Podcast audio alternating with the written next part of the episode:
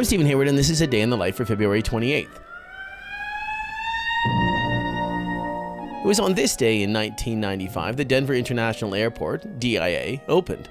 A replacement for the Stapleton Airport, D I A was sixteen months behind schedule and opened at a cost of four point eight billion dollars, two billion dollars over budget. United Flight ten sixty-two to Kansas was the first to depart, and United fourteen seventy-four from Colorado Springs was the first to arrive. But even before the opening of the airport, there was plenty to sing about when it came to Denver.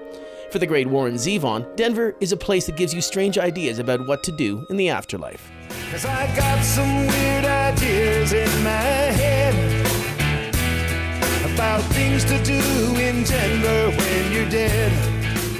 Though D I A has been ranked first in major airports for on-time arrivals, Coloradans know there is always the chance of snow, and in December two thousand six, a blizzard closed the airport for more than forty-five hours, stranding thousands.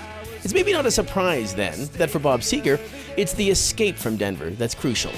Get out of Denver, better go, go. Get out of Denver, better go. For Jimmy Buffett, however, being stranded in Denver is not that much of a problem. I'm about a mile high in Denver, where the rock meets Timberline.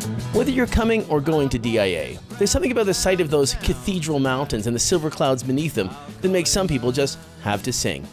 And the rest, as they say, is history. The Colorado Rocky Mountain High, I've seen it rain and fire in the sky. The shadow from the starlight is softer than a lullaby. A Day in the Life is a production of Critical Karaoke, brought to you by the Idea Space at Colorado College, exploring ideas through the visual arts. Find out more at critical karaoke dot com.